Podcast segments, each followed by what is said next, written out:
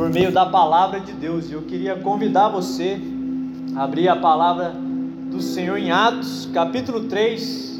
Leremos o versículo 1 até o versículo 10, depois Atos, capítulo 4, versículo 12. Atos, capítulo 3, um texto conhecido de todos nós. Enquanto você o encontra aí na sua casa, nós vamos falar sobre o seguinte tema: o avivamento espiritual e a suficiência do nome de Jesus. É porque eu e você sabemos que somente no nome de Jesus nós permaneceremos firmes diante de todas as circunstâncias. E o texto começa dizendo, versículo 1: Pedro e João subiam ao templo para, para, a, hora da, para a oração da hora nonas, 15 horas da tarde. Era levado um homem, coxo de nascença, o qual punha diariamente a porta do templo chamada Formosa para pedir esmola aos que estavam, aos que entravam. Vendo ele a Pedro e João que iam entrar no templo, implorava que lhe desse uma esmola. Pedro, fitando juntamente com João, disse: Olha para nós. E ele os olhava atentamente, esperando receber alguma coisa. Pedro, porém, lhe disse: Não possuo nem prata nem ouro, mas o que eu tenho, isso eu te dou, em nome de Jesus Cristo Nazareno, anda. E tomando pela mão direita, levantou. Imediatamente, os seus pés e tornozelos se firmaram. De um salto se pôs em pé, passou a andar e entrou com eles no templo, saltando e louvando a Deus viu todo o povo andar e a louvar a Deus e reconhecer o ser Ele mesmo que esmolava sentado à porta formosa do templo, e se encheram de admiração e assombro por isso que lhe acontecera. E o versículo 4, capítulo 4, versículo 12 diz: E não há salvação em nenhum outro nome, porque abaixo do céu não existe nenhum outro nome dado entre os homens pelo qual importa que sejamos salvos. Eu quero convidá-lo a orar mais uma vez comigo nesse momento. Pai, muito obrigado que a Sua palavra por si só é poderosa. Que milagre extraordinário. O Senhor usou a vida de Pedro, um homem comum, mas que se tornou extraordinário nas mãos do Espírito Santo, como cada um de nós aqui, pessoas comuns, mas o Senhor há de continuar usando a nossa vida, avivando o nosso coração, para que possamos levar esse nome de Jesus de uma maneira evangelística amenizando o sofrimento daqueles que sofrem, como esse homem que fazia 40 anos que vivia nessa condição. Pai, que o Senhor venha iluminar o nosso coração, para que possamos entender a Sua palavra. Em nome de Jesus que nós oramos. Amém e amém. Uma vida muito difícil desse homem, com certeza, desde o nascimento, desde o ventre. Durante 40 anos ele permanecia assim, sendo carregado pelas pessoas ele ficava num lugar estratégico no templo. O lugar que ele ficava, essa porta formosa, as pessoas, os comentaristas bíblicos entendem que era o lugar onde ficavam os gentios, perto da entrada das mulheres, onde tinha um fluxo maior de pessoas. Então, durante 40 anos, com certeza, ele conseguiu criar essa estratégia e ficar onde mais pessoas passassem, porque ele dependia da esmola, dependia de terceiros que o pudessem levaram até ali, como o texto diz, ele era levado sempre àquele lugar para esmolar. Com certeza, meu irmão, minha irmã, não deve ser uma vida muito fácil. Você viver dependente de pessoas, não ter o seu próprio dinheiro, o seu próprio salário, ficar dependendo que pessoas o ajudem a por meio de esmolas, não deve ser uma coisa muito fácil. Não dá nem para imaginar qual era a situação do coração desse homem, desse coxo e é também interessante que ele estava em frente a um templo. E o templo pressupõe, na cultura judaica, espiritualidade. A presença de Deus habitava no templo, dentro da cultura judaica. Eu fico imaginando quantos sacerdotes ordenados passaram por ali e viram aquele homem e talvez nunca parou para convidá-lo ou levá-lo para dentro do templo para que juntos pudessem cultuar a Deus. Mas muito provavelmente esses sacerdotes, esses religiosos da sua época, para manter a sua moral, a sua espiritualidade, às vezes fajuta, ele parava ali diante daquele homem e dava uma esmola. com o intuito de ser visto pelas pessoas. Tanto é que Jesus, ele entendeu que a intenção do coração desses homens que cuidavam do templo não era a motivação correta. Mateus capítulo 6, versículo 2, talvez pensando até nesse sacerdote, talvez até vislumbrando essa cena de um sacerdote passando por esse coxo e dando uma esmola, Jesus diz: Quando, pois, deres esmolas, não toques trombeta diante de ti, como fazem os hipócritas, nas sinagogas e nas ruas, para serem glorificados pelos homens. Que cena triste saber que um homem de Deus, pelo menos em tese, que deveria ser o exemplo de acolher aquele homem, de uma igreja relevante, que acolhe aquele homem para dentro do templo, e talvez o ajudasse, cuidasse dele, não, ele simplesmente passa por ali e ele oferece uma esmola, ele dá uma esmola para que o povo da sua sinagoga, do templo, pudesse vê-lo como um homem assim, diferenciado. Eu dei uma esmola para esse coxo. Sabe, uma igreja que não tem experimentado avivamentos, mas que tem apenas vivido a partir de uma mecânica religiosa, de uma parafernália construída subjetivamente por meio da religião, como esses sacerdotes, esses homens que queriam ser vistos, não é uma igreja que tem experimentado avivamento. E a gente verá aqui sinais de uma igreja que vem, que experimenta esse avivamento, que experimenta o milagre de Deus na nossa vida. Nós vamos vislumbrar isso. E olha que coisa interessante, era costume de todo judeu, às três horas da tarde, ir até o templo fazer participar dessa oração. Possivelmente, Pedro e João inúmeras vezes também passou pelo mesmo caminho que esses sacerdotes passavam. Pedro e João também viram inúmeras vezes aquele coxo sentado ali mendigando, pedindo esmola. E talvez eles muitas vezes tenham dado esmolas para ele, uma moedinha.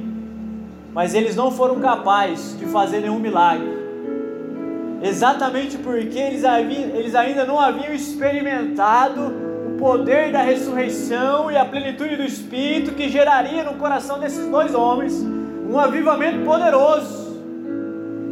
Possivelmente Pedro e João passou tantas vezes ali, viu aquele coxo, mas eles não puderam fazer nada. Isso que é o nosso grande diferencial.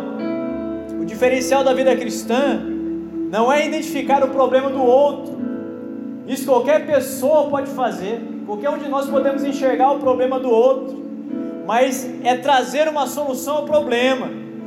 E isso somente pessoas cheias do Espírito Santo podem fazer.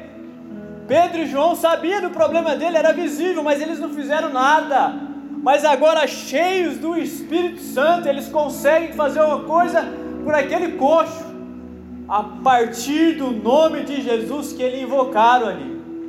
Olha, você, olhe para nós. Você, coxo, nos viu aqui passando inúmeras vezes. Nós nunca pudemos fazer nada por você. E realmente agora nós também não podemos. Mas o Cristo que habita na nossa vida pode fazer muitas coisas por você. Então levante e anda em nome de Jesus o Nazareno. Que quando a vida de Cristo flui do nosso coração, milagres acontecem. E esse é o nosso primeiro ponto aqui. Cristo como a chave que realiza milagres. Não há ninguém aqui que faz milagre no próprio nome. Se alguém se declarar como o milagreiro que faz milagre no seu próprio nome, pode ter certeza que ele é um falso profeta. Os milagres que acontecem nós fazemos em nome de Jesus, é Cristo que faz milagre, nós somos instrumentos, vasos fracos, raquíticos nós somos fracos, mas é no poder de Deus que habita o nosso coração. De uma igreja que experimenta avivamento, é uma igreja que crê em milagre. E nós louvamos a Deus por essa igreja que domingo após domingo nós ouvimos testemunhos de milagre. Pessoas compartilhando aquilo que Cristo fez e dando glória para Ele. Nós podemos em algum momento ser essas pessoas que ajudam que caminham junto, que pastoreia, mas milagre quem faz é Jesus, nós somos apenas instrumento.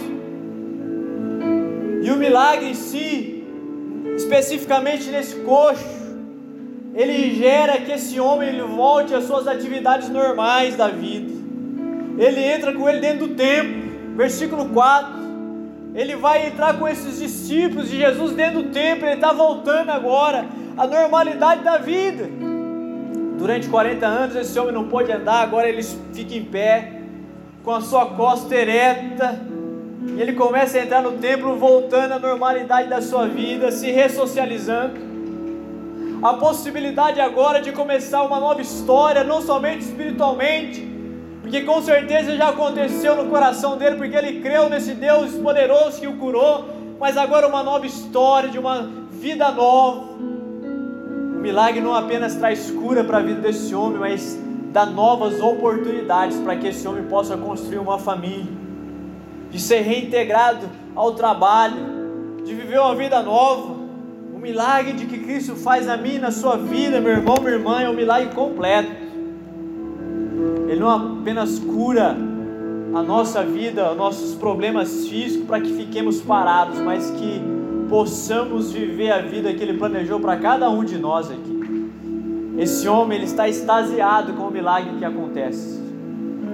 E ele começa a glorificar Jesus de tal forma que o corpo dele adora Cristo. Ele pula, ele salta, ele dança, ele celebra, porque a alegria de ter experimentado o milagre de Jesus Cristo transforma poderosamente. É a alegria da salvação vindo até o coração desse homem. Vindo esse homem experimentando grandes coisas de Deus, ele celebra. Sabe, a adoração de uma igreja que participa de avivamento. O corpo dessa igreja, o nosso corpo celebra pela vida de Cristo. Nós levantamos a mão para adorar quem Ele é porque toda a nossa vida começa a participar dessa celebração do avivamento, porque milagres e mais milagres são sinais de uma igreja que tem experimentado a suficiência do nome de Jesus, que onde há avivamento, onde a mensagem de Deus pregada de maneira fiel, milagres acontecem. Irmãos irmãs, eu fico imaginando aquele sacerdote olhando para esse homem. O sacerdote era um perito na lei, era um homem especialista na teologia judaica. Agora ele vê aquele homem entrando dentro do templo. Talvez ele tenha coçado a cabeça. Eu passei por ele durante tantos anos. Eu não pude curar, porque talvez não há milagre, não há poder nenhum em mim. Mas um homem que conhecia muito bem a Bíblia, mas talvez não cresce no poder do Deus de Israel como ele conhecia muito bem a Bíblia, eu imagino que quando ele viu aquele coxo entrando dentro do templo, ele tenha lembrado de Isaías 35, versículo 6, que é uma promessa de milagre que diz: Os coxos saltarão como servos, os cegos voltarão a ver. Talvez ele tenha lembrado de todo o versículo, todo o capítulo de Isaías 35 e pensado: é verdade os cegos voltarão a ver, os surdos voltarão a enxergar, os paralíticos se levantarão, os coxos vão voltar a andar, mas eu não pude fazer isso, porque não havia poder do Espírito Santo no coração desse sacerdote. Jesus não está preocupado com os nossos títulos eclesiásticos nem acadêmicos, embora tudo isso seja bênção de Deus para a nossa vida, Ele está preocupado se o nosso coração tem experimentado os milagres de Jesus, o poder do Espírito Santo, como João e Pedro experimentou. Só o livro de Atos, meu irmão, minha irmã, narra mais ou menos 25 milagres. 25 milagres, só o livro de Atos. E existe um comentarista bíblico chamado Daniel Wright, e ele estabeleceu em grupos de quatro esses milagres. Ele né, deu uma sistematizada nesses milagres em grupos. E olha que interessante, existe quatro tipos de milagres que aparecem no livro de Atos. Milagres de inspiração. Quando desce lá o Pentecoste, as pessoas começam cada um falar na língua do outro. Ele fala que isso é um milagre. A pessoa que conseguir entender outros idiomas, se o resultado, o objetivo desse milagre é para que eles pudessem evangelizar outros povos. Então essas línguas descem, cada um começa a falar no seu idioma. Agora aqueles que não conhecem Jesus começam a ouvir sobre Jesus. Então existe poder manifesto nesse milagre do Pentecoste para que pessoas de outras nações, de outras etnias pudessem ser evangelizadas ali. São milagres de inspiração que ele chama. Existem os milagres de cura, como esse que nós vemos no capítulo 3 de Atos, cujo objetivo é evangelizar e redimir pessoas. Como é que isso funciona, esse milagre que faz com que esse coxo creia em Jesus? E agora ele deve anunciar essa mensagem, testemunhar: Eu fui curado. O milagre tem um objetivo de salvar minha vida, porque eu reconheço que Cristo é Senhor sobre a minha história. Agora eu posso anunciar para minha família que eu fui curado. Todos os milagres de Atos apontam para um princípio de evangelização. Ele ainda vai falar de milagres de proteção e livramento. Atos 27, 28. Quando Paulo vai participar ali, quase naufraga, naufraga tudo, quebra tudo. Vem uma vibra, morde a mão dele o milagre de Deus na vida de Paulo sustenta no naufrágio. Não permite que o veneno dessa vibra o tome ou mate. Sabe por quê? Porque ele precisa levar o evangelho até César, aos romanos. Deus preservou milagrosamente a vida do apóstolo Paulo para que o evangelho chegasse a outros lugares. Os milagres numa igreja que tem experimentado avivamento tem como objetivo anunciar a mensagem do Evangelho a outras pessoas, dizendo: Cristo é Senhor e Ele tem poder sobre a vida e sobre a morte. E eu sou testemunha viva disso, que eu fui curado. Eu fui mordido por uma cobra e nada me fez, porque Ele disse que nada vai acontecer comigo, porque é um propósito. Nós devemos continuar levando essa mensagem de vida e de esperança. E Daniel Wright vai falar dos milagres de juízo, como Ananias e Safira que eles foram mortos porque mentiram ao Espírito Santo, são aqueles milagres que geram temor no nosso coração. Quando nós lemos esse texto, nós vislumbramos, gera no nosso coração temor pela santidade de Deus que tem manifestado na nossa vida. Todos os milagres de Atos e dos evangelhos apontam para Jesus Cristo como aquele que realiza milagre, mas acima de tudo, porque o milagre não é um fim em si mesmo, aponta para que possamos anunciar essa mensagem de vida e esperança às pessoas.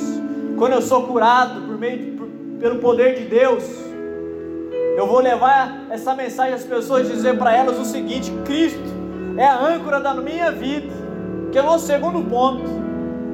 Quando eu sou curado, eu vou até essas pessoas e digo: Olha, eu fui curado, mas eu quero que você saiba que além do milagre que ele fez, ele é a âncora da minha vida, Ele é o meu sustentador. Atos capítulo 4, versículo 12: E não há salvação em nenhum outro nome, porque abaixo do céu não existe outro nome, dado entre os homens, pelo qual importa que sejamos salvos. O nome de Jesus é poderoso para continuar cuidando da minha vida, da sua vida, para restaurar a sua casa, a minha casa, mas mesmo que nada disso aconteça, é no nome dele que nós somos sustentados todos os dias. É o nome de Jesus, é o nome de Cristo que nós nos movemos, que nós existimos, que nós vivemos. Isso é maravilhoso. Não é no nosso nome, não é no nosso nome. Todas as vezes que nós vamos orar, você sabe disso, nós dizemos em nome de Jesus, porque nós estamos indicando que nós somos portadores de uma mensagem de vida. Eu não tenho nada a oferecer a ninguém, mas quando eu digo é no nome de Jesus que eu oro, eu estou dizendo que eu porto uma mensagem de poder e de vida, e é no nome dele, dessa mensagem que nós carregamos, que milagres acontecem. Reverendo Ozinho está ali, participando do nosso culto conosco. Três anos atrás, havia um curso de teologia na Unifil, uma complementação que você fazia em oito meses. Recebi uma ligação lá do Mato Grosso do Sul. Um aluno dizia o seguinte: Diogo, eu sou amigo do Reverendo Osni. Ele pediu para falar com você que ele me deu uma bolsa desse curso aí. Uma mensalidade ínfima, né? Por 70 reais por mês. Falei, que benção, meu irmão. Né? O Reverendo Osni ele tem outros afazeres, ele não mexe com isso, né? De dar bolsa para ninguém, não é a função dele fazer isso. Todavia, como você fala no nome dele, eu vou pedir a sua gentileza de você ligar para ele, para ligar para mim. Daí ele me disse o seguinte: você pode passar o telefone do reverendozinho para mim? Eu falei, mas você é amigo do reverendozinho, você deve ter o telefone dele. As pessoas fazem isso. Mas ele não tinha, né? Era uma mensagem fake. Nome de Jesus, nós não temos nada para oferecer a você. Reverendo Osino não pode dar bolsa para você no colégio, na faculdade, mas é no nome de Jesus que nós podemos fazer muitas e muitas coisas. Cristo é a pedra fundamental, a pedra angular. O apóstolo Pedro, quando ele está fazendo esse discurso diante desse povo, ele está trazendo à tona, Salmo 118, versículo 2: a pedra que os construtores rejeitaram, essa veio a ser a principal pedra angular. Pedro está dizendo para aqueles sacerdotes: vocês construíram a sua espiritualidade, por mais eruditos que vocês são na teologia, vocês construíram os seus alicerces, a sua espiritualidade, numa teologia raquítica, que não tem o poder da presença de Deus. A espiritualidade do tempo rejeitou a pedra angular. Por causa disso, a pedra angular, a pedra fundamental que sustenta toda a casa, ela foi estendida a mim e a você a mensagem judaica era desmoronada diante dos alicerces da palavra de Deus, porque eles passaram por aquele coche sem poder nenhum, não puderam manifestar milagre naquela vida, mas eu e você, nós podemos sim, por causa que Cristo é essa pedra angular, a âncora da nossa vida, manifestar milagres no nome dEle, porque é no nome dEle que nós operamos milagres, é no nome dEle que nós levamos o Evangelho, é no nome dele que nós lideramos cela. É no nome dele que nós oramos. Ele é a pedra angular. As estruturas teológicas do Antigo Testamento, elas foram desmoronadas. Porque esses homens rejeitaram a pedra fundamental que sustenta o edifício. Agora a pedra é Jesus. É no nome dele que eu e você podemos realizar tantas e tantas coisas. Eu quero dar um exemplo muito simples para você, meu irmão, minha irmã, do que os homens de Deus e as mulheres de Deus fizeram. Foi no nome de Jesus Cristo que o Ocidente foi profundamente influenciado pelos valores do cristianismo. É no nome dele que homens e mulheres foram impactados e decidiram mudar a sociedade. Vou dar alguns exemplos muito simples daquilo que o cristianismo conduzido em nome de Jesus Cristo, fez por a, pelo Ocidente. Conrad Gessler, no século XVI, ele é o pai da botânica. E ele foi o fundador, por assim dizer, das ciências modernas, um cristão. Sabe o que ele fez? Existia superstição no mundo inteiro. Então ele foi lá verificar as superstições e disse: tudo mentira, superstição, superstições, isso daí nós precisamos trazer a palavra de Deus para dentro das ciências. Um botânico, um botânico, um médico que lança as bases da ciência moderna, com os valores do evangelho ali. A ciência moderna, a medicina moderna deve a ele, um cristão, uma dívida de gratidão. São os monges que vão levar o evangelho para a Europa a partir da Irlanda. Eles que vão inventar o relógio. E eles que vão lançar a base da engenharia mecânica moderna que nós conhecemos e usufruímos, são cristãos. É em nome de Cristo que o cristianismo lutou para que os sacrifícios humanos fossem extintos, porque eles estabelecem a vida como sagrada, é um princípio ético universal, não pode mais sacrificar seres humanos. Foram os cristãos que lutaram contra a escravidão, firmados nos valores do reino de Deus, de que todos nós somos importantes, que em Cristo não há judeus, nem gentios, nem escravos e nem livres, todos nós somos um só. Foram os cristãos que lutaram contra a poligamia romana, agregando valor à mulher que era desvalorizada no contexto romano, dizendo o casamento monogâmico entre um homem e uma mulher vai fazer com que vocês sejam valorizados diante de Deus. E tantas outras coisas que, em nome de Jesus Cristo, homens e mulheres do passado influenciaram a cultura ocidental que nós vivemos. Queridos, nós podemos receber qualquer crítica em relação ao cristianismo, mas todos nós, os secularistas, os pós-modernos, eles precisam reconhecer que foram os cristãos, em nome de Jesus Cristo, que fundaram os valores culturais que nós vivemos hoje. É no nome dele que nós carregamos o poder do Espírito Santo. Nossa, nosso último ponto Ponto 3: Cristo como conteúdo da nossa mensagem. Cristo é o conteúdo da nossa mensagem. Eu posso pegar aqui domingo que vem, talvez, e falar cinco passos para você ser um líder bem sucedido como Moisés.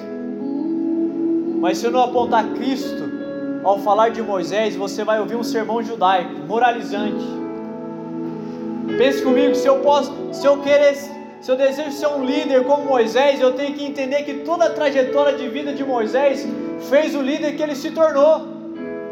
Então, primeira coisa para a gente ser um líder como Moisés, eu preciso matar o egípcio, ficar 40 anos no deserto, depois voltar com 80 para mudar o mundo. Cristo tem que ser o conteúdo da nossa mensagem. Eu preciso ler as Escrituras a partir de Cristo. Eu preciso olhar para Jesus em toda a Bíblia. Senão a gente vai fazer sermões judaicos. Nós vamos moralizar as pessoas com princípios morais, éticos. Mas Jesus não vai aparecer na nossa mensagem. O conteúdo da mensagem é Jesus. Sempre será Jesus. Tudo tem a ver com Jesus. Entre um sermão erudito, cheio de conhecimento teológico, uma mensagem inspirativa que não tenha Jesus, fique com a mensagem simples que tenha Jesus porque Jesus é o conteúdo da nossa mensagem, é o conteúdo da nossa vida, é o conteúdo da nossa história. Olhe a vida a partir de Jesus Cristo. Todos os filmes que você assistir, veja esses filmes a partir de Cristo. Todo livro que você lê, leia esses livros a partir de Cristo. Cristo é o conteúdo da nossa mensagem. Capítulo 4, versículo 12. Não há outro nome sobre outro nome, é só o nome de Jesus. Sabe como é que nós podemos ler a partir de Cristo? Um exemplo. Quando você lê a vida de Moisés, você vê a vida de Davi, homens como eu e você que erraram muito. Eles erraram. Naquilo que Moisés e Davi erraram, eles apontam para Cristo dizendo o seguinte: existe um Moisés por excelência e mais sublime. Ele ainda vai chegar, o nome dele é Jesus. Quando Davi teve quedas morais, ele está dizendo para mim e para você: não olhe para mim agora, olhe para um Davi melhor e mais sublime que ainda vai chegar. É o Davi por excelência, esse nunca vai errar, o nome dele é Cristo. E naquilo que Moisés e Davi acertaram, eles tipificam Cristo. Nos seus acertos, nos acertos de Davi e Moisés, eles tipificam Cristo. Aprenda com eles, porque Jesus está presente ali. Mas nos erros de Davi e de Moisés, eles estão gritando para mim e para você: não olhem para nós. Nós somos falhos, nós somos humanos. Existe um Cristo mais sublime e excelente que virá de maneira perfeita. Olhe para Ele.